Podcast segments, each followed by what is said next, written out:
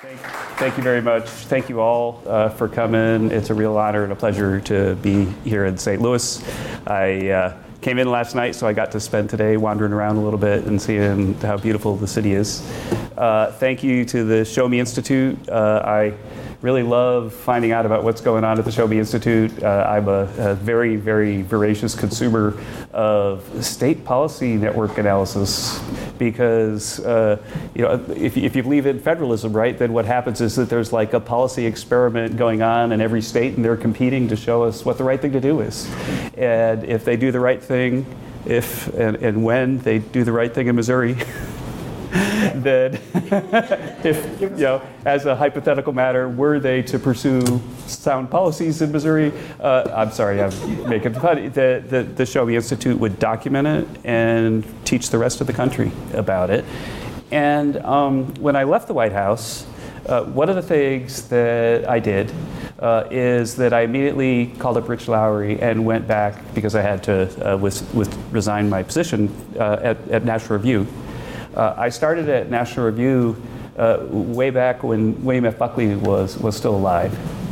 And I talked to Rich about the fact that it feels like, and this is almost an introduction to today's talk, it feels like that the, the voices that oppose free enterprise, uh, the voices that want us to become a socialist and even totalitarian uh, regime, that, that they, they have a lot of bully pulpits. Uh, and, and they're sort of throwing punches at us every day. And the thing that kind of frustrated me um, at the time, uh, when I was in the White House especially, uh, if, if, if you remember, I was kind of on T V all the time. I was doing the White House pressers, and, and it kind of felt like, and I didn't mind that much. You know, I'm a working-class Irish kid from Massachusetts. I like it when somebody takes a poke at me. But, but I never really felt like there was any, there were a whole lot of people out there defending us when we were doing the things like deregulation and tax cuts and so on. And the Wall Street Journal, Paul Gigot, very good friend, they're a great place. But I kind of feel like the Wall Street Journal is a place, probably by far the most visible and erudite place that defends free enterprise in, in popular society. But I feel like the, the opponents of free enterprise attack us every day in many different places. And I don't know how many times I've written for the Journal, maybe one hundred times in my career. Uh, and I get to fight back once a month. and and it, literally, that was the idea that Rich and I talked about when we decided uh, for me to join the National Review Institute uh, as the one of the founders and senior advisor uh, to a project called Capital Matters. And you'll ex- excuse the pun. Uh, but Capital Matters is the most vibrant economic uh, conservative page on the internet now. Uh, in a typical month, we get millions of hits. Uh, we uh, started out with an all-star cast of really famous uh, economists uh, and economic thinkers, Wall Streeters. Uh, and, and our objective was to be a place that punched every day. Uh, and a metric of, for me, the metric of success that's the greatest is that we get about fifty submissions a day now from people we don't even know, because everybody wants to be at Capital Matters. And I was just uh, at a black tie dinner a couple of nights ago on Wall Street where the William F. Buckley Prize was given in, given to Amity Schlaes, uh, the biographer of Calvin Coolidge. And uh, Amity now has a regular column once a week with Capital Matters. I mean, how awesome is that? And so, so you know, I, I uh, am here uh, to support the Show-Me Institute, to get to know Saint Louis and you folks, and to let you know about Capital Matters, because I think that you probably agree that it feels like we're in a struggle, and we don't have a we don't have enough you know, tools at our disposal, and we created one that's really taken off, and I really love sharing the news about it. Now. Um, I, I, uh, if, if you see me on Kudlow, uh, I have a deal with Larry that, that I go on about once a week. Uh, and if you see me on Kudlow, he always introduces me by saying that I'm the author of The Drift: Stopping America's Slide to Socialism, the most important book of the twenty-first century. Right? I mean, he, he really he really does say that. And I just kind of laugh because, well, it, it is. And, and, and I just didn't expect that, that Larry Larry would be smart enough to recognize it. I'm just teasing. He's one of my best friends in the world, and, and obviously he's ribbing uh, when he does that. But when I look back at my time in the White House and what has happened to society and what we need to do about it, then I began to really, really think about, like, what what are the big forces that we're up against, and, and where do they come from? And and that's really what uh, The Drift is about. But it started when I was at the Council of Economic Advisers, and I was chairman. And I could see that, that not only are socialist policies everywhere, and I'll talk about what socialism is in a minute, Uh, but there are people, it used to be that if you said, oh, that's socialist, then you're saying, oh, you know, that's an insult, you know, an ad hominem attack. But now we got people that call themselves socialists, you know, and, and, and so I'm thinking we really need to talk about what is socialism, what are the costs of socialism, the opportunity costs, uh, what happens to our freedom if we become a socialist country. And so we wrote first a report and then a chapter in the Economic Report of the President, which I'm responsible for being the editor of, really, uh, about socialism. And the left went nuts. They absolutely went nuts. And they said, I was the most partisan C E A chair in history because I was willing to take on socialism. And and, and when they did this, and, and, and like if you see the way the internet treats conservatives, then you can imagine how mean these folk, folks are. Uh, it's just because they're not in the room with me. They wouldn't have the courage to be mean if they were in the room. Uh, but on the internet, the people are really, really mean. But but my response to them was just this, that do you know why the Council of Economic Advisers exists? Well, they'll say, well, no. Well, it was founded in the nineteen forty-six Act. Do you know why the nineteen forty-six Employment Act happened? I can see there's some people here that, you know, might might have been around then. Um, And then uh, said, no. Well, here's the setting. Let's go to the Wayback Machine.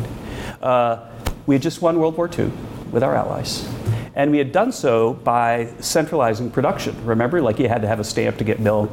And we took, you know, we, we defeated the Nazis with our industrial production, but the industrial production was not as centrally planned as people thought. There's a great book by Arthur Herman called Freedom's Forge. I really recommend you read it, about how free markets won World War Two, but the socialists were on the rise because they were basically making the argument in the U S and in the U K especially that, well, we socialized everything and we won the war, so that's obviously the better way to organize society, so let's just keep it that way.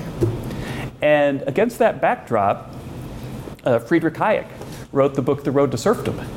And he talked about how if uh, we become socialists, and I'll talk about his analysis in a little bit, that we'll lose our freedom. That you could look at Adolf Hitler and Stalin and think, oh, well, they're just, you know, bad, evil dictator types uh, that happened upon a socialist country. And he said, no, no, that's not what happens. What happens is you become socialist, and then you get leaders like that. That's what The Road to Serfdom says. In the U S, uh, Hayek's book sold ten million copies. And it was all the rage.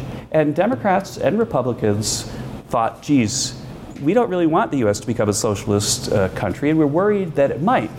And so you know what we're going to do? We're going to found the Council of Economic Advisers. And the Council of Economic Advisers has a very unique status in the government, that we're not on the G S pay scale. I could hire anybody I want, pay him whatever I want. And I have walk-in privileges in the Oval Office. So if I think the president needs to hear something, then I don't have to go through the bureaucracy. I don't have to go through the staff secretary process. I go in and I tell the president. And it's because that's the way it's written in the forty-six Act, that they wanted. And it says in the Act that we need sound economic thinkers to basically defend us against socialism. And so the idea that I was doing the job that was crafted for for people like me uh, in law, that, that it would draw such like awful attack from the left, is a symptom of, I think, the, the world that we're living in. And it's a world that I think I, I understand and have figured out, and that's why, why I wrote the book. Um, so first, what is socialism? Because we're going to say we want to stop a slide to socialism, and uh, a lot of people will uh, think, "Oh, I kind of know what socialism is," but you've never really thought. Well, if you told, you had to tell your ten-year-old what socialism, you might not be able to do it. Uh, and and the thing is that the, in the Economic Report of the President and in our first study on socialism called "The Opportunity Cost of Socialism," we've got sort of a twenty-page definition of so- socialism. But I'm going to, in keeping with the discussion that we had at the National Review Institute at the Union League Club uh, just a little while ago, I got re- where we uh, we're such fun people at the National Review Institute that we had a three hundredth birthday party for Adam Smith. and, and, and so, so stealing from my colleagues there, uh, the way to think about it is that, that Smith sort of believed uh, that uh, that liberty and justice. And, and, and recall that, that the founding fathers all read *The Wealth of Nations*. Uh, that, that uh, George Washington's annotated copy of *The Wealth of Nations* is, is the book that has the most of his writing uh, it, at Mount Vernon. Uh, and, and, and he believed that liberty and justice go hand in hand. And the way the discussion sort of made it really quick and easy is just this: that the liberty basically means that you get to live your life and people don't mess with you. Uh, and you got a right to make your stuff and keep your stuff. Okay, that's what liberty really is. Uh, justice is uh, basically the thing that is broken if somebody intrudes on your liberty, uh, according to Smith. And so, so as an example, uh, if your neighbor were to say, "Hey, you know, I see you had a nice crop uh, of corn. You know, I." I uh, you know, drank last year's corn whiskey all year and didn't plant, and, and, and now I'm hungry, so I'm going to tax your corn twenty percent. Then you would say, well, then you don't have the right to do that. Maybe I'll be charitable and help you out. But if your neighbor were to take your stuff, then they it'd be an injustice, and they'd be infringing on your liberty. And so, so the problem is uh, that we, even conservative economists, believe that there is some role of government. Uh, and that because we have to have a government, then we have to sort of give up a little bit of uh, our liberty uh, and let the government take some of our stuff. And, and so then the question is sort of like, well, how much? And we'll talk more about that. But the thing that um, I like to do right now is just sort of think about, well, what is socialism? Socialism is, is uh, in the in the extreme. It's a place uh, where the government owns all the stuff, owns all the capital, the government owns everything, and it hands it out to you. And it hands it out to you according to its whim, not according to like your individual merit. Have you noticed that the left right now has a war against merit, right? Uh, because socialism doesn't like merit. Uh, socialism, they, the central authority wants to hand the stuff out. And so, but but the government doesn't necessarily always own all the stuff and hand out all the stuff. Uh, sometimes the government will sort of let you, you know, produce your stuff. Uh, and I'm going to use the word stuff a lot, so just get used to it. Uh, uh, they let you produce your stuff, but then they'll tax you eighty percent.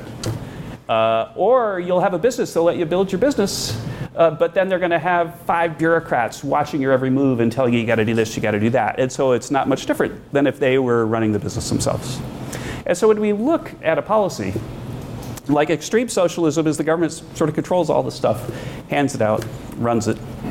Centralized uh, agriculture and so on are extreme examples uh, from the twentieth century.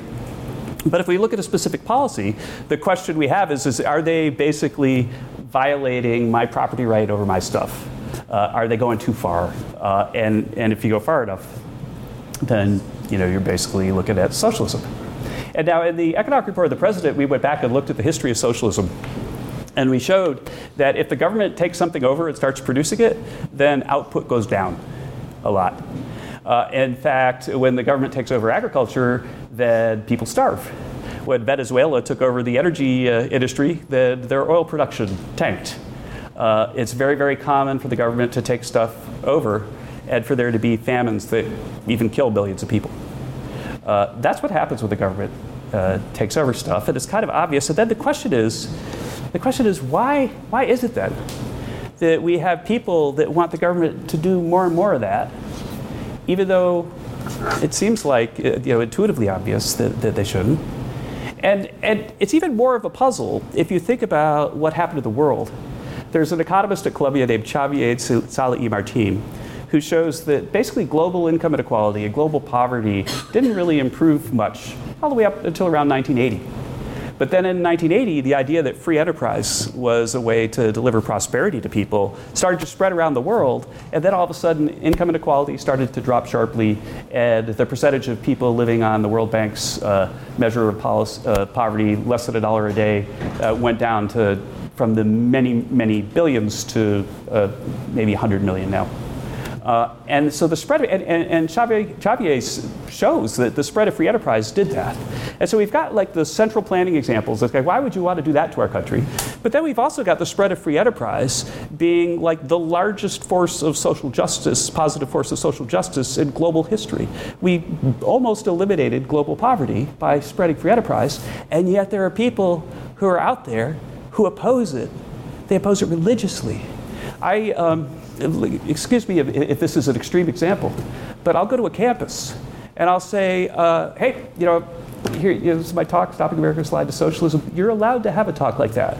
Uh, but if the title of my talk were Capitalism is Good, uh, then there'd be protests and violence.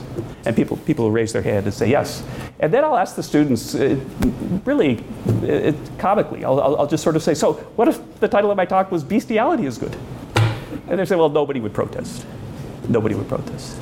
And so capitalism, which has delivered so much good, is hated by so many and opposed by a big chunk of uh, the American uh, political elites. And so why is that? Now, uh, my my view as an economist is that, uh, that the most dangerous type of uh, economist is somebody who's uh, an ex post uh, theorizer. And so, so there's like ex ante, that's before, there's ex post, that's after. And so an ex post theorizer is somebody who looks at the facts and then says, well, here's my theory, explains those facts. Uh, the problem is that, that there's not necessarily like a unique uh, ex post theory for a set of facts. Usually there isn't. There could be a lot of reasons why that something happened. Uh, and so if you want to wonder, like, how do we end up in the world that we live in today that looks just like this? Then what you want to do, and what I searched for uh, when I began this work, was find somebody ex ante, somebody a long time ago, who thought about free enterprise in America and looked ahead to today and then theorized about what it might look like. And it turns out that there is such a person. Uh, his name, and I go into this in great detail in the book, his name's Joseph Schumpeter. Uh, he wrote a book that's, uh, you need a forklift uh, to move around, Capitalism, Socialism, and Democracy. And uh, here's what he said, and I'm going to go kind of fast because I really want to have lots of time for Q and A. Uh, what Schumpeter said is that he wrote this, really, he started writing it in the twenties, but in the thirties uh, it came out. And he said, well, you know, free enterprise is the best way to organize society. He was an Austrian economist. Uh, and so America's going to be really, really prosperous. And so he said, here's what I think it's going to look like going forward to nineteen seventy. And then he listed how much G D P would grow, how income inequality wouldn't get worse, uh, and so on. And so he said that, so we're going to go from this newly industrialized country to this incredibly, incredibly prosperous country. Uh, capitalism is going to be incredibly successful at delivering welfare to the American people.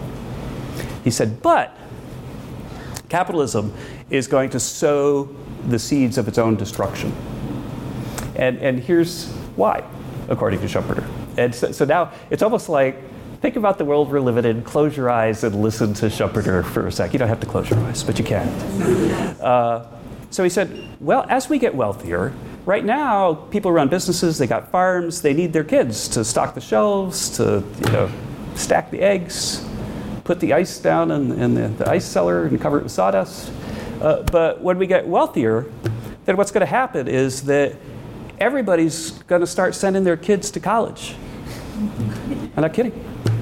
And he said the problem is that colleges are going to be seminaries where people are indoctrinated to be socialist. And he said that professors are inherently socialists.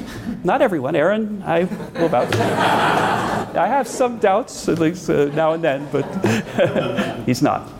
But he says that, that, you know, for the large part, the professors will c- control the universities, and they'll use the universities to indoctrinate people to be socialists. And the problem with that is not that uh, that the university, that all of a sudden, like, the kids are going to go back and be less good at stacking the eggs and throwing the ice down the in the ice cooler. It, it, it, it's that the elite universities, their their top graduates are going to control the media. And so then we're going to have all these socialists controlling the media and saying all this socialist drivel in the media. And then since they control the media, then they're going to control politics. Because the thing that every politician is going to recognize that he needs or she needs in order to be successful is the approval of the media, the approval of the New York Times. And so Harvard, he, and, and he was at, Schumpeter was at Harvard uh, when he was writing this. Harvard's going to run the New York Times. The New York Times is going to run American politics. Uh, they're going to tell everybody that they need to be socialists. And here's the most important thing. And this is the thing that we're going to come back to at the end. That they're going to uh, possess the elite academic institutions. They're going to possess and control respectability. And they will withhold respectability from people who defend free enterprise. And so, and, and we could go on and on, Aaron, but if you look at like economics professors that are known to be conservative, then they don't get tenure.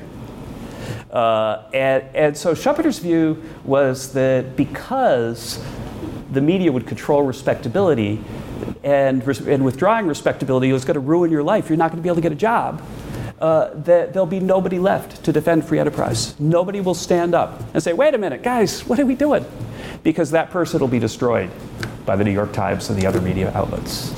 Uh, and so capitalism will die uh, because there'll be no one left to defend it. Okay, uh, doesn't that kind of feel like the world that we're living in? Except, except we're good, we, we want to look at ex-ante theories again. Uh, there's another person who looked ahead to today, a little bit later, in the fifties and sixties. Uh, and he saw something coming that Schumpeter didn't see coming. And Schumpeter was really one of those smartest guys in history. Uh, the, his writings are just astonishing and, and visionary. But the one thing that Schumpeter didn't see coming was the internet. And a person who did see it coming really early on, even before it existed, was a person who is difficult to read but essential to read. Uh, it's sort of like Joyce's Ulysses. It's like one of those things you need to do even though it hurts. Uh, uh, but his name is Marshall McLuhan. Uh, and Marshall McLuhan was an information theorist. Uh, he's the guy who said the medium is the message and so on. And uh, but but he wrote a lot of really interesting sort of theoretical analysis about how the internet was going to change society. So it's kind of like the fact that we got this new medium, that's the message. It's like really important, he said. And he said that what would happen would be that the first thing that's going to happen is that we're going to go uh, turn into something that he called a global village.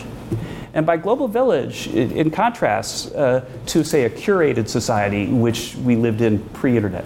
So in a curated society, you know, Walter Cronkite and the other Harvard guys get together and they say, well, what are we going to tell people happened today? What are we going to tell people who are the jerks at Congress and who are the heroes and all that kind of stuff? You live in a curated society. You get your information from somebody who is trained to be a socialist. And then the internet comes, and then we become a global village. And in the global village, the reason he calls it the global village is that in a village, uh, then the way you find out what's going on is you walk down to the village square. And you know, maybe on a Friday night, everybody goes down, and remember there are bandstands everywhere. They'd have like people playing in the bandstand, and you know, once a week or so on the weekend, everybody go down, they'd hang out by the bandstand, and then you say, "Oh, did you hear? You know, Martha has cancer, or whatever." But you would get your news by talking to your friends in the village. And so McLuhan said that what he saw coming with the internet was that it was going to fundamentally uh, blow up our curated society, because we're going to become a global village. And that it'll, there'll no longer be a monopoly over our attention, but rather uh, that there'll be a, comp- a competition uh, for our attention. And uh, if you look at, at, at his analysis, it's re- really, really at times convoluted and brilliant. But, you know, I'll, I'll attribute this to him, but, but I'm, I'm taking some poetic license. But, but it's analogous in his mind, uh, and he mentions Gutenberg a lot, to uh, the invention of the printing press. And uh, the only thing you need to know about the invention of the printing press is that before that, the church controlled what you get to see. And they banned books. And you had to go to the church library to, to see the stuff. And then all of a sudden, there's a printing press. And, you know, Martin Luther, you know, he, he nailed it on the wall because that's what you do with your dissertation. And then somebody said, oh, people might want to read this. And so that all of a sudden you could make a million copies and you got Protestantism because you had the printing press. And the interesting thing is that you go out and, and look at what happened to society after the printing press. Uh, after about ten years, there were tens of millions of books in print. And almost all of them, uh, except for the Bible, were books that had been banned by the church. And you got incredible revolution. Uh, and the bonfire of the vanities and all the stuff that happened back then. Well, McLuhan looked at the internet and he said, you know, that's what's going to happen to us. That we're going to go from this orderly, curated society to this competition for attention, and it's going to be, it's going to get potentially really ugly, because the people who had the power are not going to like losing it, and there's going to be a big struggle against them, and then a big fight back. And at the end of his analysis, which gets me close uh, to the end of my talk, uh, McLuhan said this. It's another time to almost like close your eyes and think about, okay, so this, these guys really saw the world we live in. Um, and they didn't really tell us what to do with it necessarily or what to do about it. But but he said, you know, what's going to happen is the curators, the elite that are used to curating your life, are going to recognize that they can curate it again. And the way they curate it again is they recognize the power, and now I'm going to use exactly his phrase, of organized inattention. And so what's going to happen is that the elites are going to see, oh, there's a competition for attention. I've lost my power. They're listening to this guy instead of me. So let's cancel him from the internet. Let's make it so he can't use the internet anymore. Let's make it impossible to find that guy's stuff. And so what do we do about this? And, and you know, I think there's, there's a lot. One thing we do about it is we recognize that we kind of understand the problem. I, I think that there's definitely nuances that could improve uh, by analysis, but I think you would agree that that's kind of what's going on. And, and you believe it more because ex-ante theorists saw it coming, and, and they, they explained why, and then it all kind of makes sense. But for me, I've decided that the, the sort of the nub of it all, uh, the place where we stand tall, is that you have to recognize. And Aaron mentioned the tax cuts. We have to recognize that the people who weaponize respectability against the champions of free enterprise, they have no right to claim respectability for themselves. And uh, for the tax cuts, that that we came out and we said, uh, incomes, I went into the Oval, I said, incomes for ordinary Americans are going to go up between four thousand dollars and eight thousand dollars per family. And President Trump said, well, Let's let's tell them four. Let's underpromise. Uh, actual number was fifty-six hundred. Uh, and uh, there's a new National Bureau of Economic Research paper out by four nonpartisan economists that documents that the tax cuts worked exactly the way we said they did. But when we said it, uh, you know, one Harvard professor uh, said that, you'll remember this, Aaron. They said they said they said what what are we supposed to think about this Kevin Hassett guy? And the guy said, well, Kevin Hassett's either stupid or a liar or both. said that said that on C N N.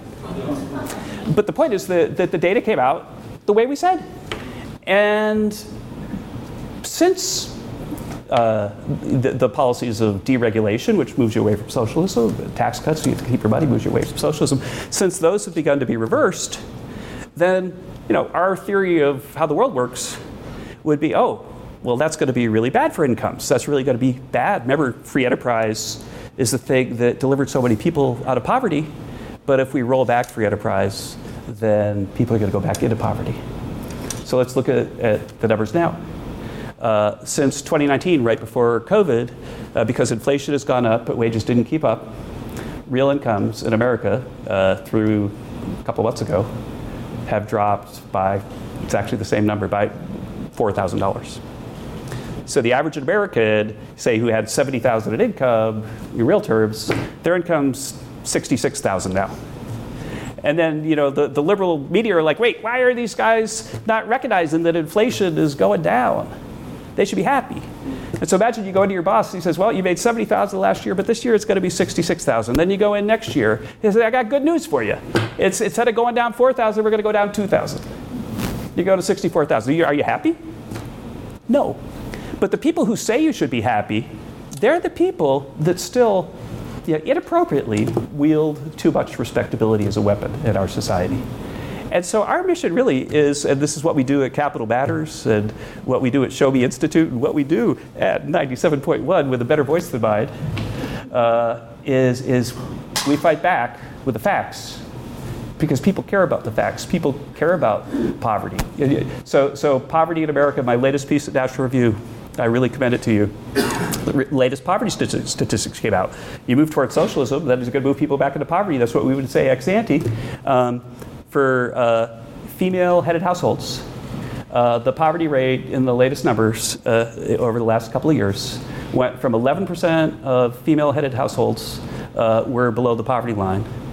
Uh, and uh, in one year, because of inflation, it jumped to twenty-two percent. And uh, for people who didn't have a job, their, their wage can't keep up with inflation by definition. Uh, the, their poverty almost doubled as well. And so right now, people who didn't work last year, uh, the poverty rate for them is twenty-nine percent. So we've got a poverty explosion, rapidly declining real incomes. We've got exactly what happens when you embrace socialism. And so what I would ask of you is a final thought, and then we're going to go to Q and A, and you're going to help me moderate that, right? Uh, is that, that you, you know this now. And so when somebody asserts that they actually control respectability and that they, they're the ones, uh, oh, don't listen to that person, he didn't go to Harvard. Like, just tell those people to go take a hike. And don't let anyone uh, make you feel like they can withhold your respectability or withdraw it because you champion the things that are true. Because it could be that if I'm like the only one, that they'll be pretty effective at making it so it's really hard to find me. And if you read my Wikipedia page, it's filled with stuff that's false about negative things I did that I didn't do and so on. It's like, yeah, they're, they're doing it. But if we're all voices for free enterprise, if we all stand up for the stuff we talked about, they can't cancel us all. Uh, they really can't. And that's kind of like the mission, I think, that I hope, if I'm successful, that people who read the book, uh, The Drift, will find themselves on. And with that, I thank you for your attention, and then we're going to uh, open up for Q and A. Thank you. And you've got a mic to... There's one chair. Maybe we should play music. Sit in the chair. Kevin Hassett, ladies and gentlemen. Oh, thanks. So, wait, um, if you guys have questions, please, please uh, raise your hand. But I'm going to start. I'm going to start with one. I had um, our mutual friend Arthur Laffer on my show last week, and I asked him this question, Kevin. So I'll ask you. I um, I was relatively close with former Speaker Paul Ryan before he was considered a rhino like me, I guess. But we used to have conversations, and Art and I talked about this last week about enterprise zones for solutions for poverty. What happened to that idea? Maybe explain what that is. I was always a fan. Nobody's talking about that now. Au contraire. uh, the, the, it's true that the enterprise zones are no longer discussed. And it's because uh, the current C E A chair, uh, Jared Bernstein, who works for President Biden, and I, about a decade ago, uh, studied why enterprise zones didn't have the success that Jack Kemp and the people who really believed in them thought they would, and then developed a better form of enterprise zone uh, called, we called it the Opportunity Zone. And the Opportunity Zones are just hitting the ball out of the park right now. And they're basically the idea, the same idea of Art and Jack uh, and Ronald Reagan enterprise zones, but the problems with that uh, design have been fixed, and capital is flowing into um, into poor neighborhoods in a way that you never could have expected. It's in the hundreds of billions of dollars. But here's the basic idea. The basic idea of enterprise zone is that I really want to help a distressed community, say. And so I go and I put in a convenience store. But how do I know that, that I'm not gonna, like, they're not gonna steal all my stuff? Uh, am I gonna be the only one who goes? But then if I go and I, like, make the thing work, then um, if I sell it, uh, then I gotta take the money and start another, to keep the tax advantage, start another business in another place. And I gotta do it right away, otherwise I lose the tax advantage right away. Um, and so what we did with Opportunity Zones is we made it so that people who want to make a difference, and there's so many places in D C and in Saint Louis where they're starved of capital, and they need people like like you all to go in and make a difference, but you don't know how. Well, now there's a way. Because what happened is that the, we set up uh, something called uh, qualifying funds, and you could think of it as being like a private equity fund. And you could put your money in that thing, your money, and then they'll go around and they'll start businesses in distressed communities that are defined as distressed according to things like unemployment rates and poverty rates and so on.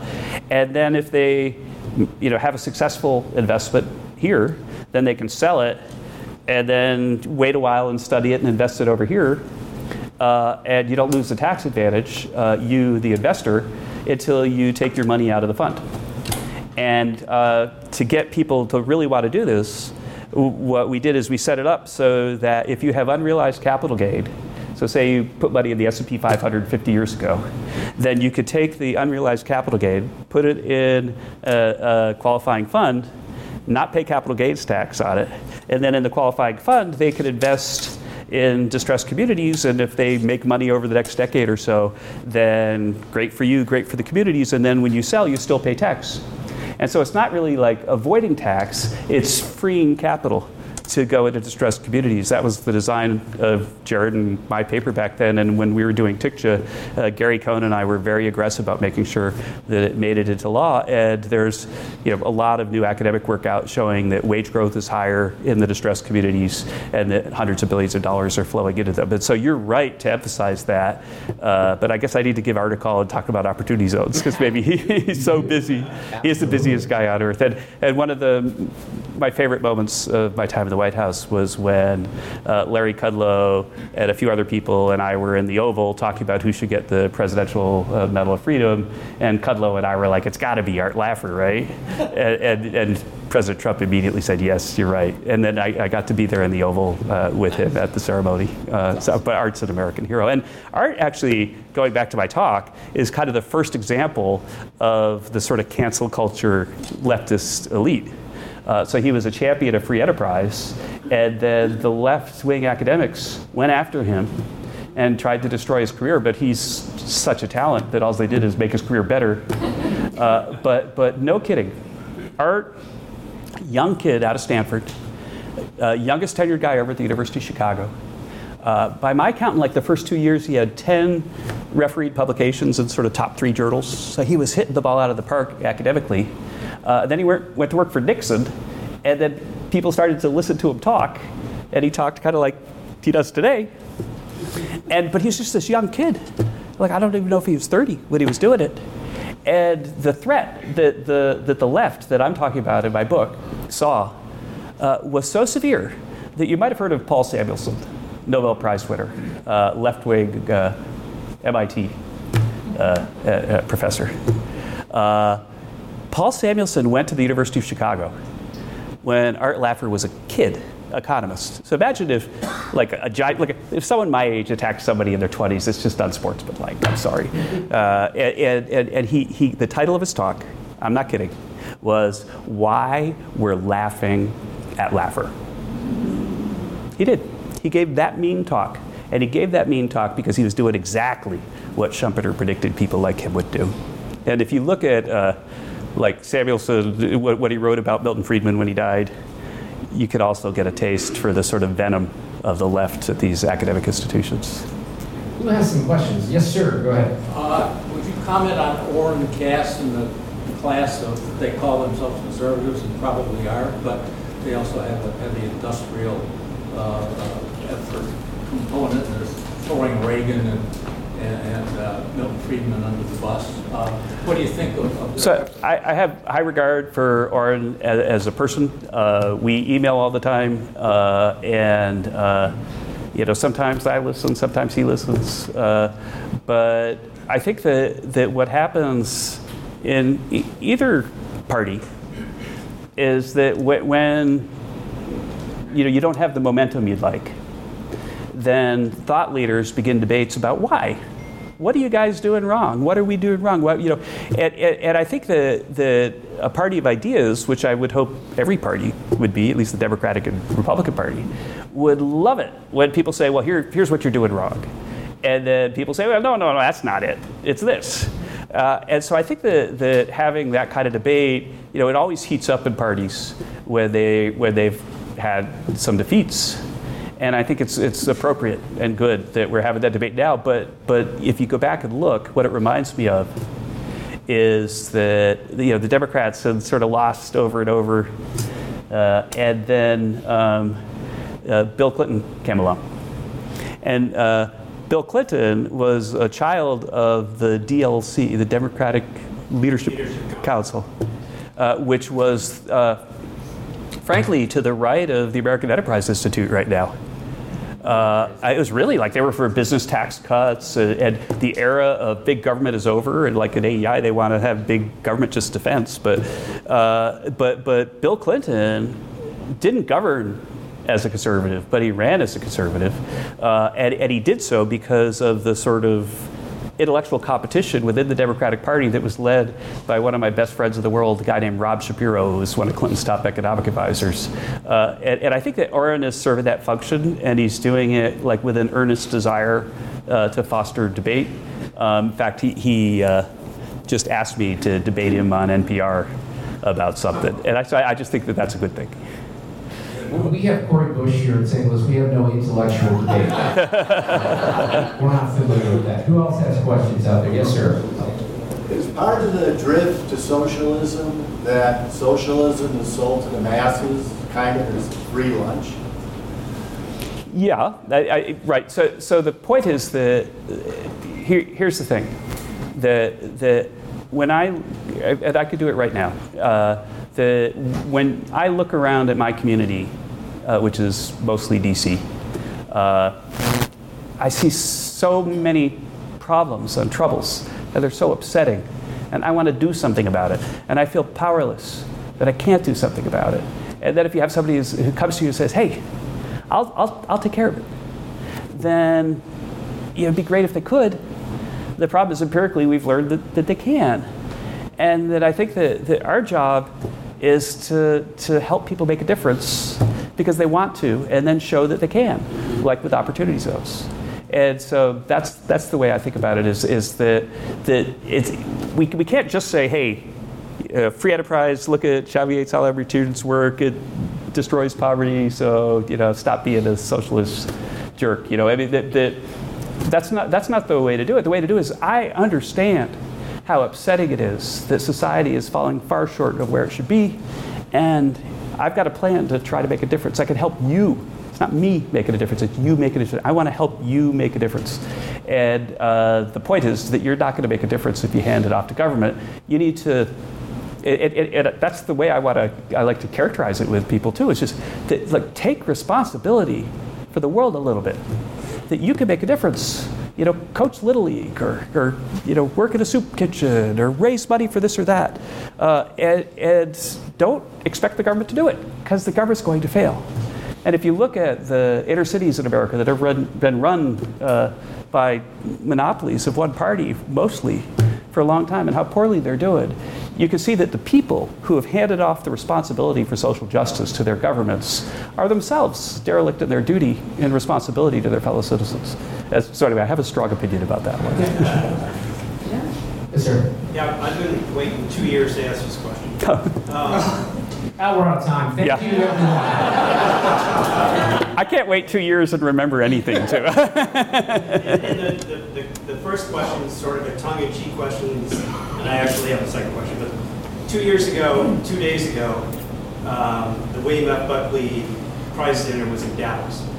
The next morning, at Harlan Crow's house, mm-hmm. there was a there was a breakfast, and you were on that panel. And the four people on that panel were Rich Lowry, yourself, uh, Ram- Ramesh Renudu, and uh, Charlie Cook. Mm-hmm. And the question came from the crowd, and this was October of twenty twenty-one. What do you think will be the rate of inflation in the summer of twenty twenty-two? And so they went left to right, and Rich, and at that time, the, the inflation rate was two point eight. Mm-hmm.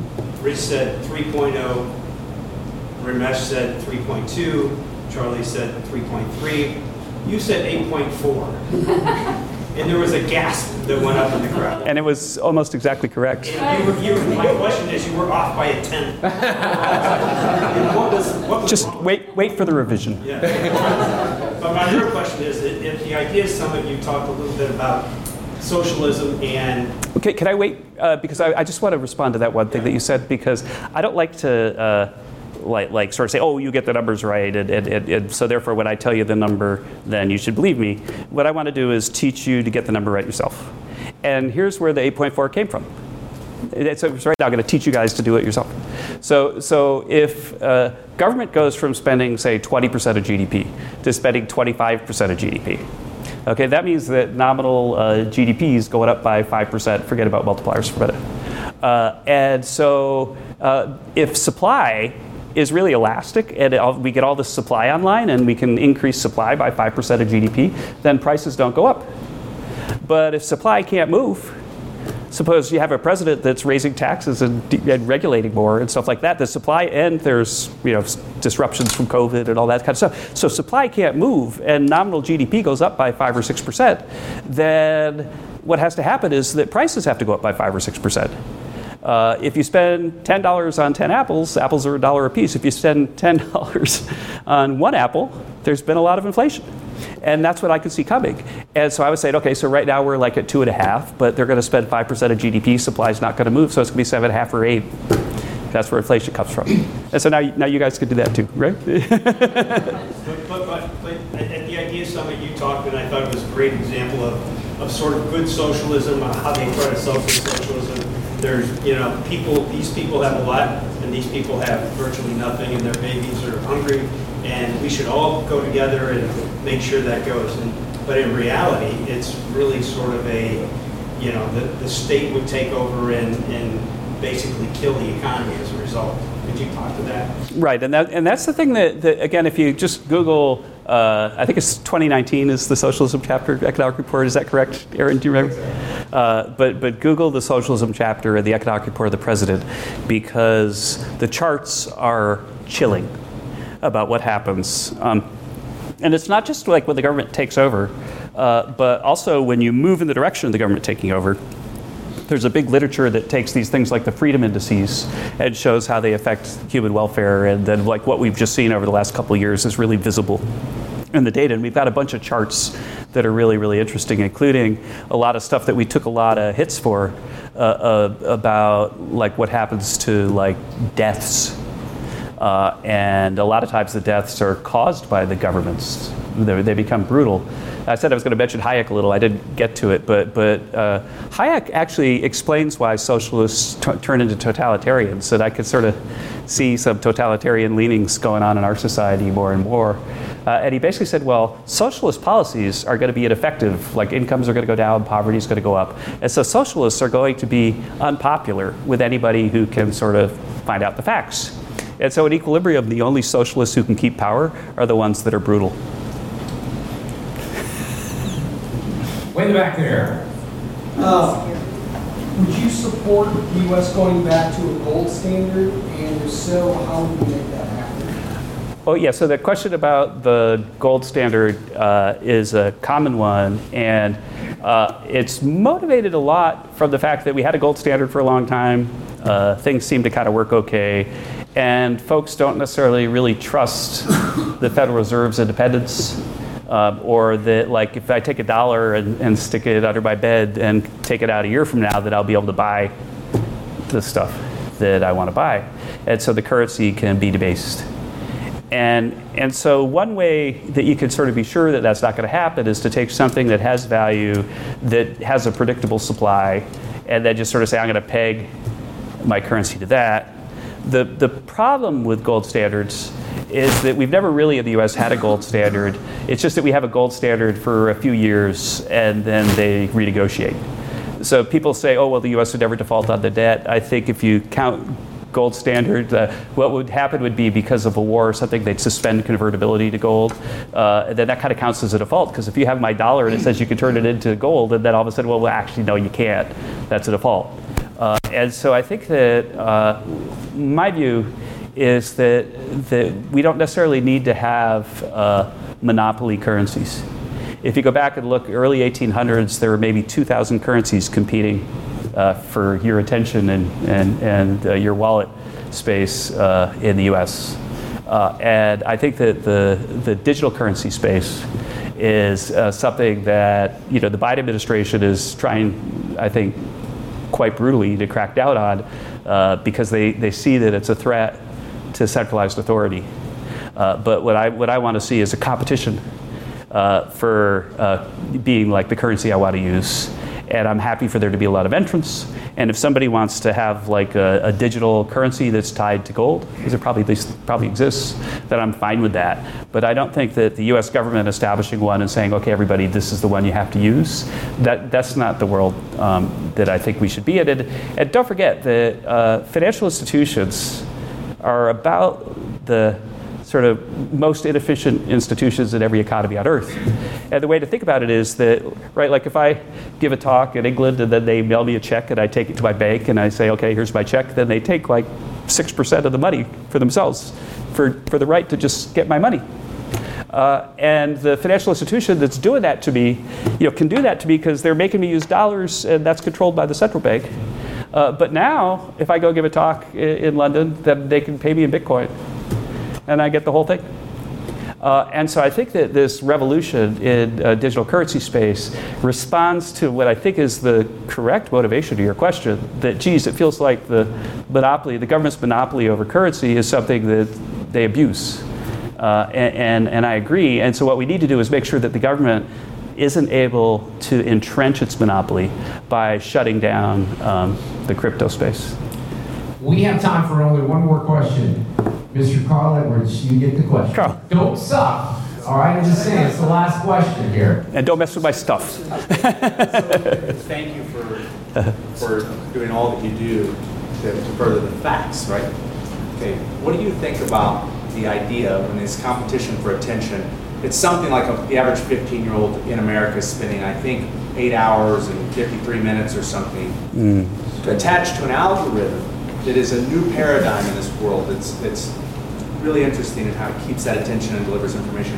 What do you think about the battle against that? Where does that? Where does the future of that? Is there regulation? What, what about that? Yeah, it, it's a great it's a great question. And, and uh, it, so so I, I played with TikTok a little. To I played with TikTok a little to to just learn like what, what it is. And very rapidly, like the only thing I could get was chess videos.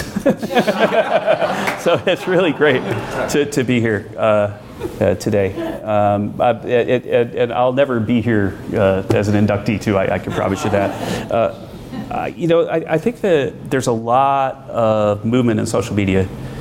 And uh, there's a very disturbing Supreme Court ruling today about it that's allowing the Biden administration to continue to censor people to, to organize their attention uh, until they have a final ruling on it uh, in the summer. In other words, the, the organized attention is going to be something that we really have to deal with until after the primaries. And I can't believe the Supreme Court did that. Uh, I, so I, I think that, that the internet uh, is a thing that, that like, in, in my family, the, the, the way I dealt with, with it was that, uh, that we had one T V in the house, uh, and it was only on on the weekends. And uh, on the internet, you got to use the internet for an hour a day while you're doing your homework. If you get your homework done fast, you can, get, you can continue to do it.